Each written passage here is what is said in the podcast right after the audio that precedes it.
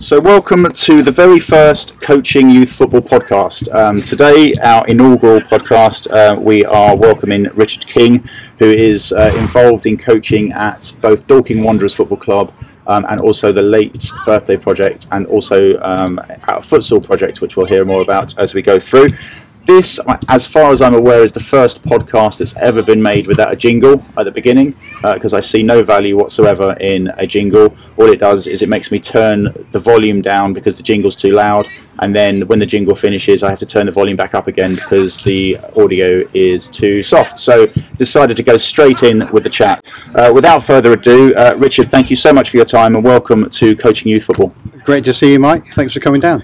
Thank you very much for having us. I do, I do very much appreciate it. So, um, in order to kick us off, um, could you please just give us a bit of a, um, an introduction to how you got into coaching, um, the coaching qualifications that you may have done along the way, who's influenced you, how you've got to where you are today, really?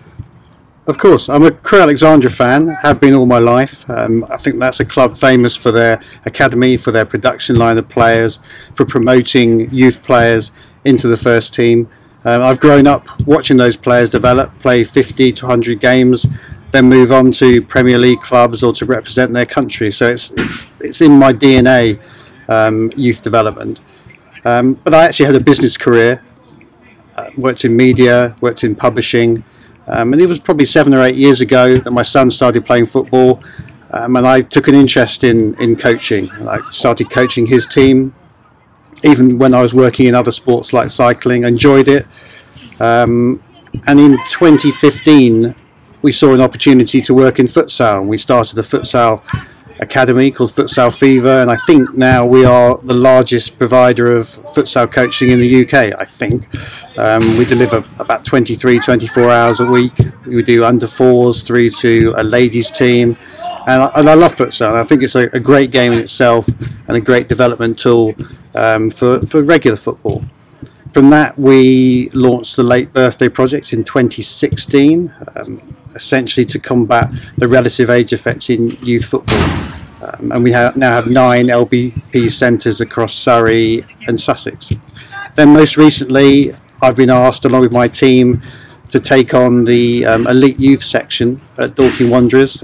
It's a club that's very ambitious and, and thoroughly committed to um, promoting youth players locally on a pathway towards the first team. So it's a fantastic opportunity for yeah. me and for my for my coaches. So for those um, listening and obviously can't see, we are actually sat on the edge of Dorking Wanderers' uh, very good uh, 3G facility here. I've spent a lot of time on this pitch with Dorking Wanderers youth academy players actually while going through my own U- UEFA B course.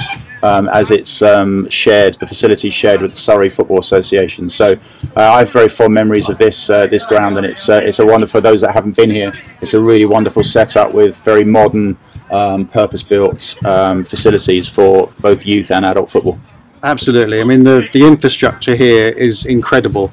Um, they're in National League South next season or this coming season, and I think there are ambitions to go at least one or two steps higher than that. And if we can be part of that journey with young local players, then that's very exciting. Excellent. So we, we, we, want to talk about the relative age effect. Before we get into that, you said that the um, the Dorking Wanderers are very committed to youth. How how does that translate from your very youngest um, age groups, which is I'm assuming under seven? Yes, and yeah. well, under we have we start at LBP under six. We start at futsal at under four.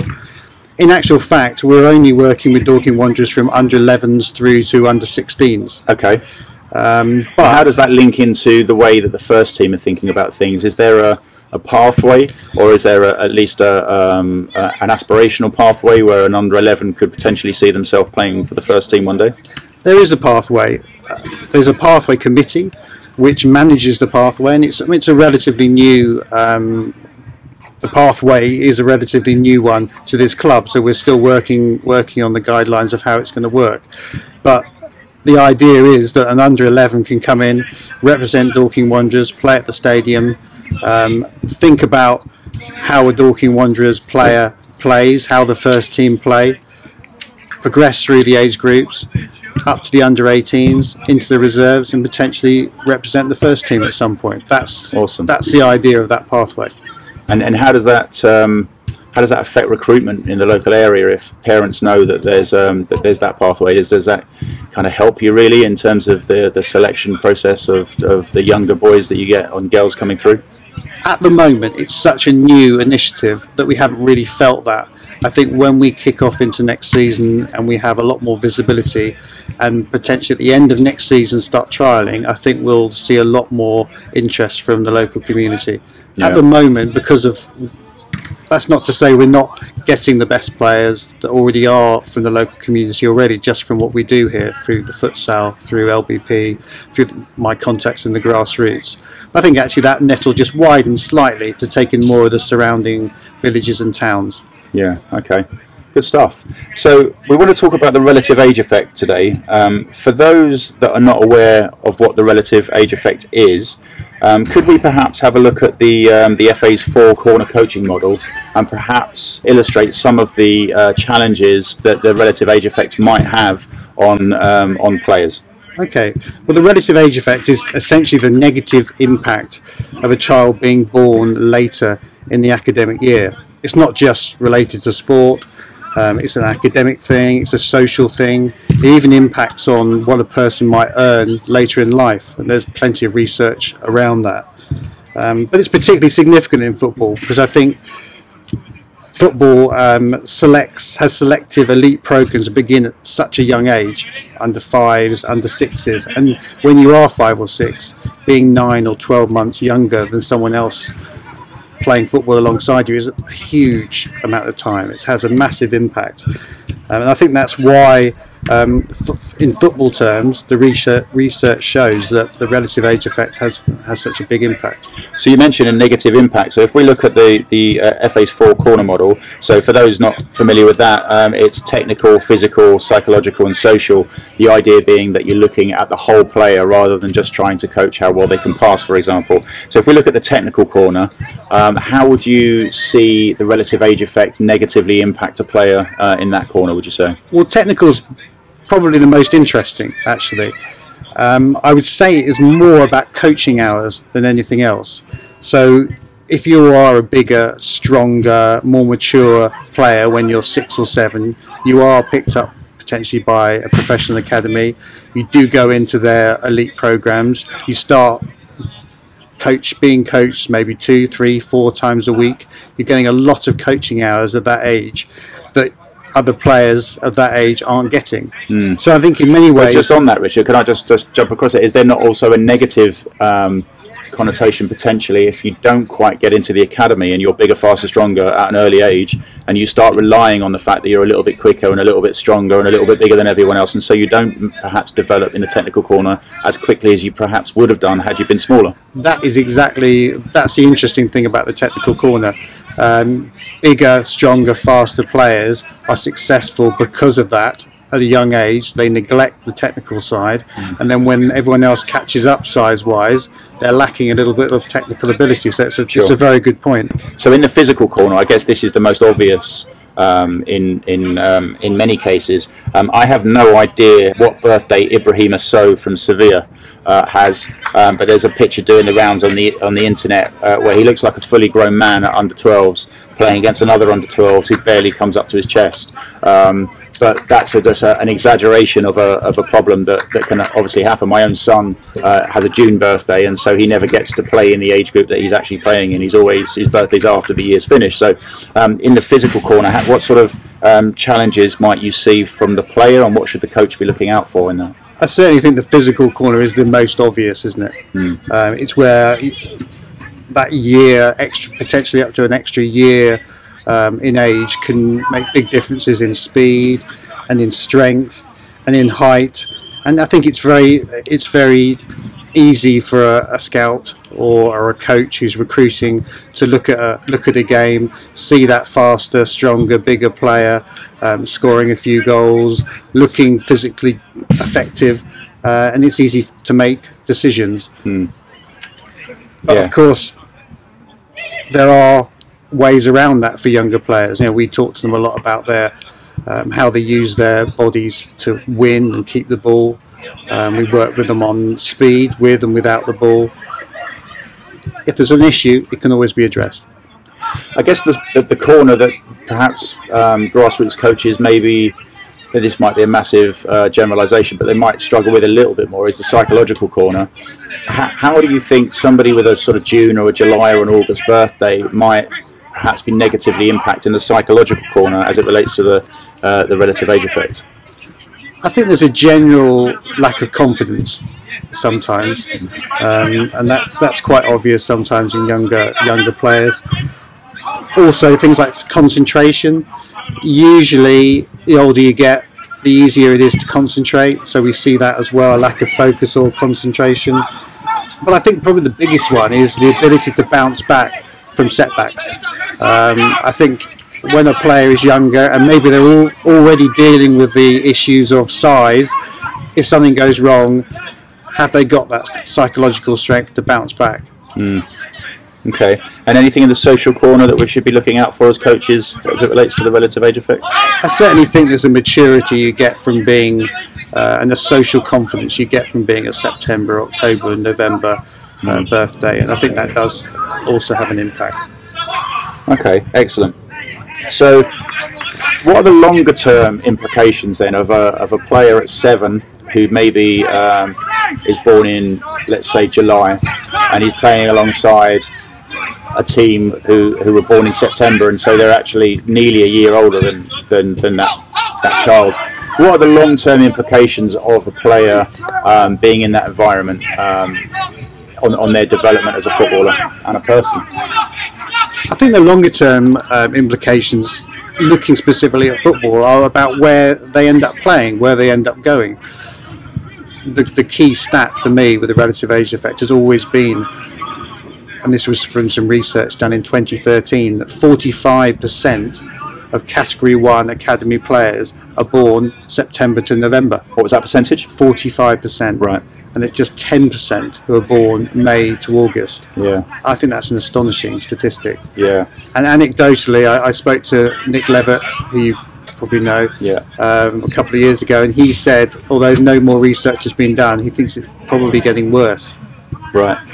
And in terms of the longer term impact on that under seven, are they getting into those elite programs? Are they getting all those opportunities? And the, the statistics say that they're not.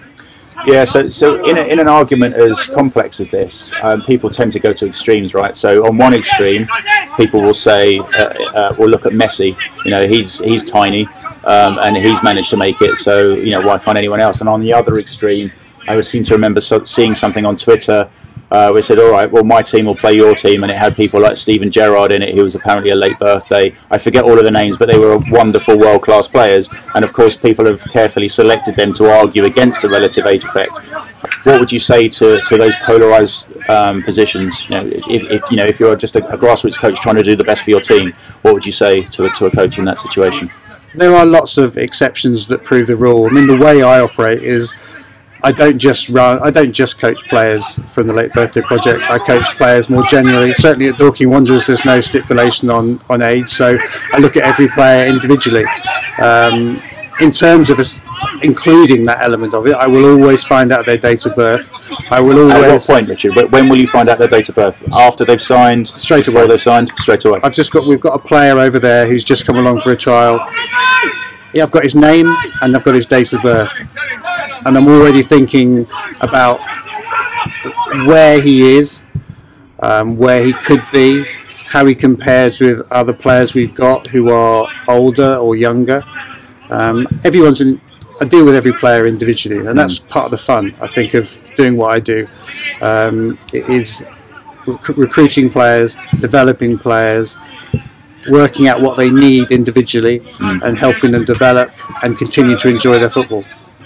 And is there an element of trying to look at what they can do rather than what they can't do as well? Um, as you're looking at players individually, um, I, I, can think of tiny players uh, with late birthdays that I coach now and have coached in the past, and they've got wonderful close control, amazing dribbling skills, very quick.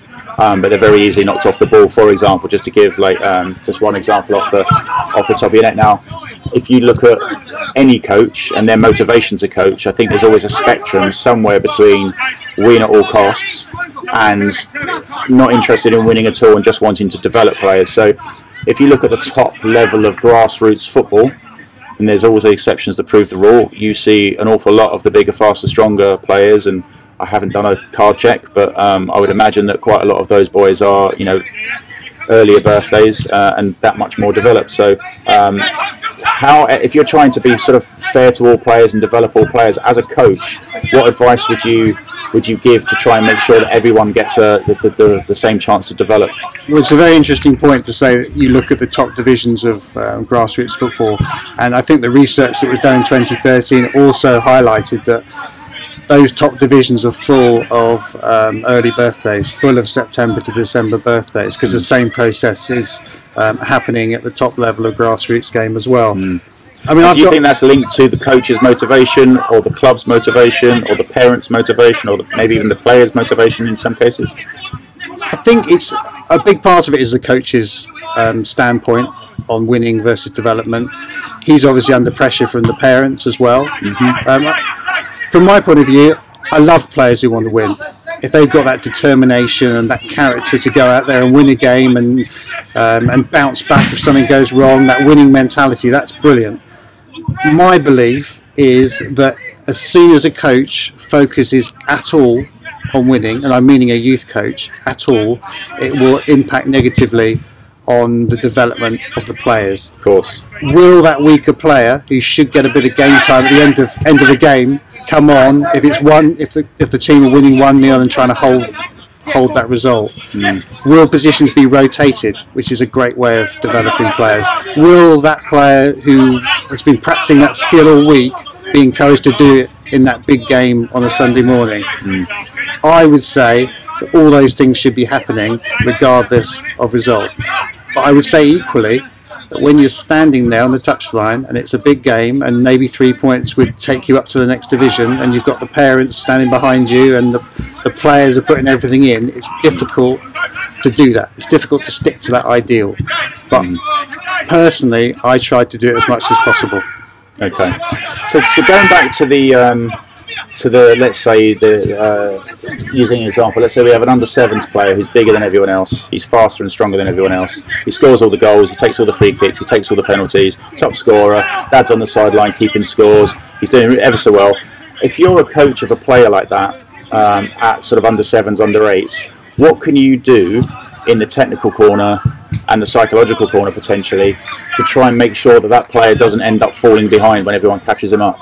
Because I think that quite often in grassroots football, the under sevens, under eights are typically coached by a parent that's given the whistle and maybe doesn't have any experience at this stage yet because someone's got everyone's got to start somewhere, and so it might be too late to realise that you've neglected the technical corner. You know, by the time that it becomes apparent that that was a problem. So, so what advice would you give to coaches that might have one of those players that sort of physically and um, from a pace and a strength and a, and, a, and a, you know, speed point of view stands out at the moment? What advice would you give to make sure that they're being developed in the in the technical corner as well? Well, uh, my advice would be a little bit as I mentioned earlier on. You treat everyone as an individual.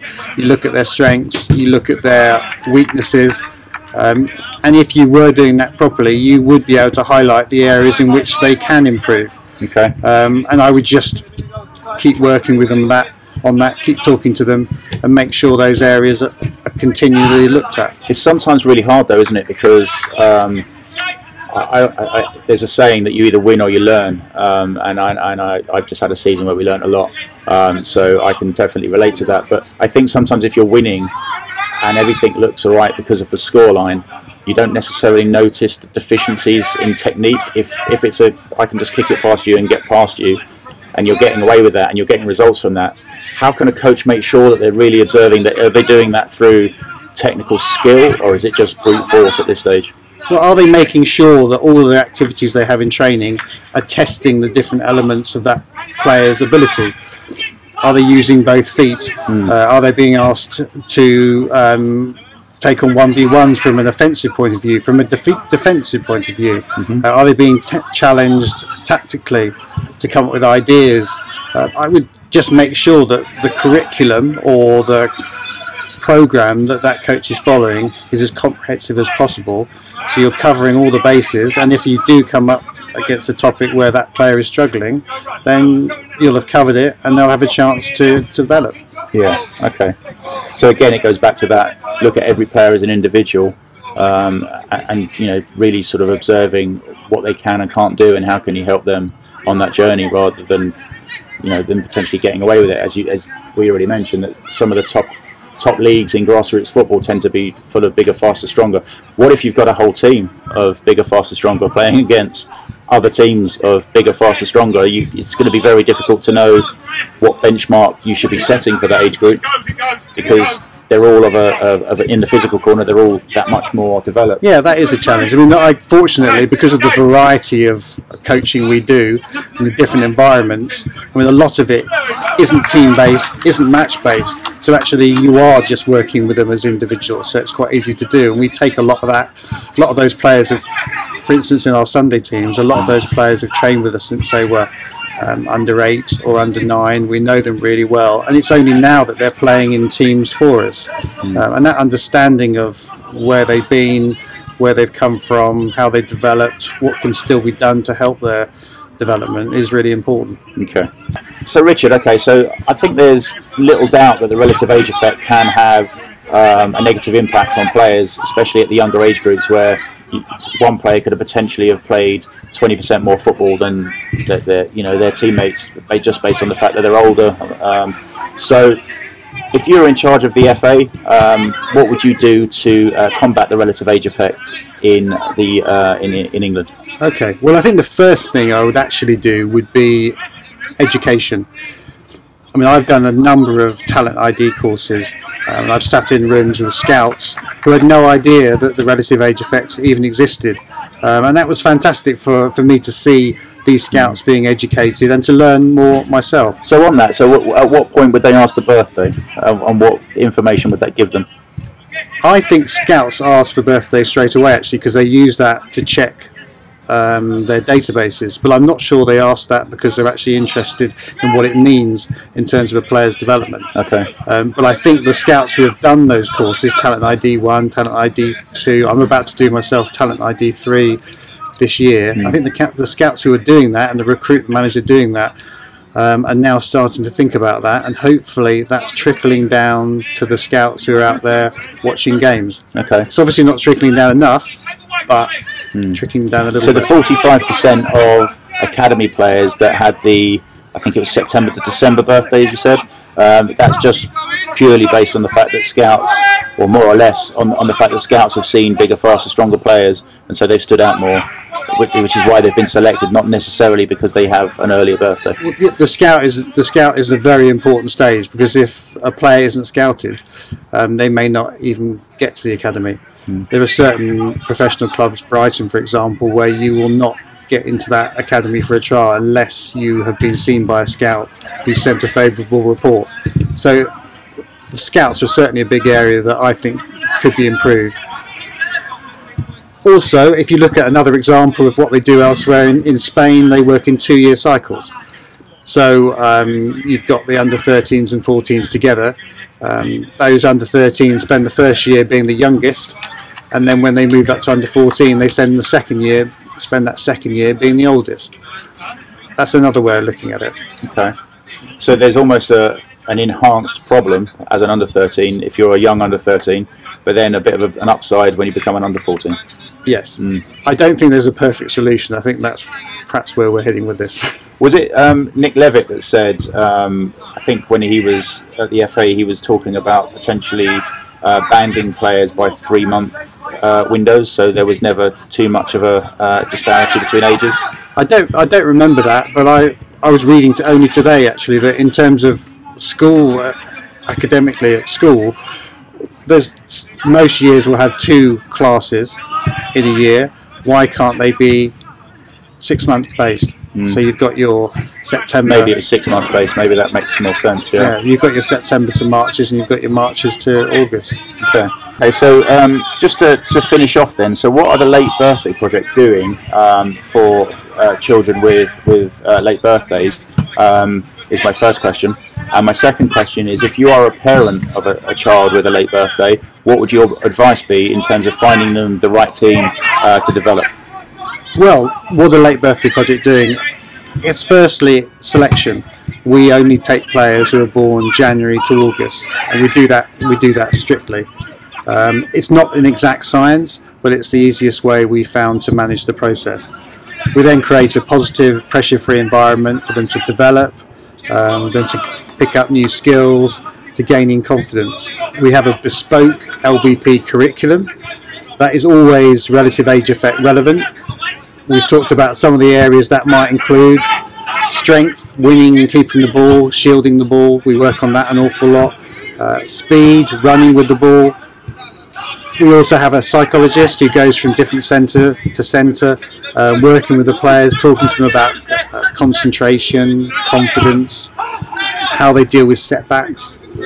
And then we have a match program where we put it all together and we invite teams in or we do inter centre tournaments and we see if they can put what they've learned in training into practice. So when you invite teams in, are you looking for t- other teams with um, late birthday type scenarios, or could it just be any team? Any team stage? really, because actually that's replicating what they're doing on a Saturday or Sunday morning. They're, they're not playing against teams who are just um, late birthdays. They're playing against teams that may have quite a lot of older, bigger, stronger players in. So it's a good chance to see whether they can put the specific things they've learnt with us into practice. Okay. And and for us, success is there are different outcomes we're looking for. Some players do go on to play for Fulham, uh, Brighton, Chelsea, AFC, Wimbledon. But for others, it's about getting from their B team into their A team. Others just want to grow in confidence, learn some new skills, and enjoy their football more. So is this something that you typically do um, independently to whichever team they're at? So this is almost building their confidence and their skills away from the bigger, faster, stronger lads, and then sending them back in there with a little bit more confidence, a little bit more technical ability, perhaps. That is exactly it. Right. Okay. And success, um, potentially getting into an academy, or I mean, are, are there other successful metrics? Perhaps, as you say, from the B team to the A team, could it be a, a, a player coming out of their shell and suddenly you, you can see a player suddenly feels happy and comfortable and, and relishing football, and you, and you feel that you've sort of had something to do with that? Absolutely. I will always ask a player after I've asked their date of birth. I will always ask them what they want to achieve, what they enjoy about football, what perhaps what they don't enjoy. Have they got any targets? And then we'll work on achieving those targets. Okay. And it's very satisfying, whatever that is. Excellent. So your so my final question might lead into that if they're in the Surrey area. Um, but what would you recommend to a parent? Because we have a lot of parents of grassroots players that follow our uh, coaching youth football. Uh, what would you say to them uh, in terms of how they can help their child to, to develop? If the- they live in an area where late birthday project doesn't exist, It doesn't exist. I was going to say the flippant answer is uh, give me a call. yeah. Um, well, a lot of good coaching is, is important. Finding good coaching, independent of their um, independent of their grassroots team, is is good. I think. Um, I think something that occurs in their grassroots team is often you find the younger ones, the smaller ones, perhaps aren't getting enough game time. So if I was a parent, I'd be quite keen to make sure that my um, son or daughter wasn't missing out on game time just because they were smaller, younger, less mature. If I've if they've tried to address that with the coach and there's no changes, then I would suggest perhaps changing team, looking for a coach who has a little bit more of an open mind. How would you go about finding another team though, and and, and how would you know in advance um, what that coaching philosophy is going to be like, other than just maybe asking other parents? it's not easy, is it? Asking other parents, asking the coach. But then, if you are a parent who perhaps doesn't have that greater understanding of football, it's a, it's a, it's tough. And also, you've got the issue of players, even though they're not playing much, still wanting to stick in a group potentially with their friends. So it's a tough one. Um, there's a lot of other things that you can do. Though you can, I'd like variety. I like the idea of players doing futsal and football. Um, I like the idea of them doing other sports. Um, I see a lot of players on my travels being taken from development centre to development centre, particularly under seven, under eight. It means every night of the week there's pressure on them to achieve it. They're at Chelsea one week, they're AFC the next week, they're at Fulham the next week. There's a lot of pressure on, on these boys. I like the idea of them having a, a couple of days off, doing Yeah. something different, playing with their friends. Um, pressure's quite quite a big one for me. I like all stages of a player's development or match day. I like to take the pressure off. I like to encourage my parents not to talk about football on, on those car journeys to games and back from games.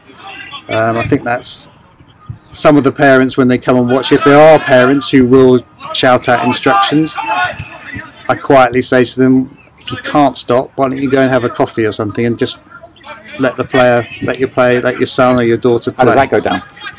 I think if you say it in the right way, it goes down okay. Okay. I usually say, I can tell you know a lot about football, um, and it can be a bit frustrating watching um, your son not doing what you think they should be doing. But I, I don't think it helps if you say anything, so maybe step back a bit. And usually that goes down okay. Okay. So, final question. I know I said I'd finish the final question, but I've thought of another one. So, if you're a grassroots coach and you have a team of mixed birthdays, some of which have late birthdays, some uh, not so late, um, and let's say that from a technical and a physical point of view, that the, the late birthdays are perhaps slightly behind. Um, in the planning process for a session, uh, what key things would you like if you were to give three takeaways for what a, coach should be thinking about in, when they're planning their sessions? What would that be? What would that look like to make sure that they're, they're giving the, the late birthday or the, the slightly less developed players the best opportunity of getting something out of that session as well? It's not an easy question to answer. I would take you back to my belief in that every, you look at every player individually. So I would say if you've got if you've got 12 players there, um, for that session, you would have um, objectives for every player, and you would know that player and you'd know what they need. So you would come up with something relevant for the younger players. And it might be something about speed, strength, confidence, bouncing back, but you'd have the same for the older players. It might be something on their te- on the technical side. So I do feel that it's an in- it's an individual thing. Okay, excellent. Um, is there anything that you would like to ask grassroots coaches? So uh, we're going to uh, publish this podcast, of course. Um, it'll be on our Facebook page, via Twitter, and on the website. Um, I'd quite like to get some dialogue going with coaches to have a conversation about this. So, is there any questions that you would like to put back to them um, that might get that conversation going? I'd be very interested to know average birthdays for some of the grassroots teams in different divisions. For instance, in the Surrey Youth League, you've got the Premier Elite, the Premier, the Championship. I'd be interested to know what average birthdays they have in those teams. And I would be interested to know if you know, if you know that first of all as a coach, and if you do know that, what that looks like. Because I, I don't know what my average, what the team, you know, what the average birthday of my team. I have no idea.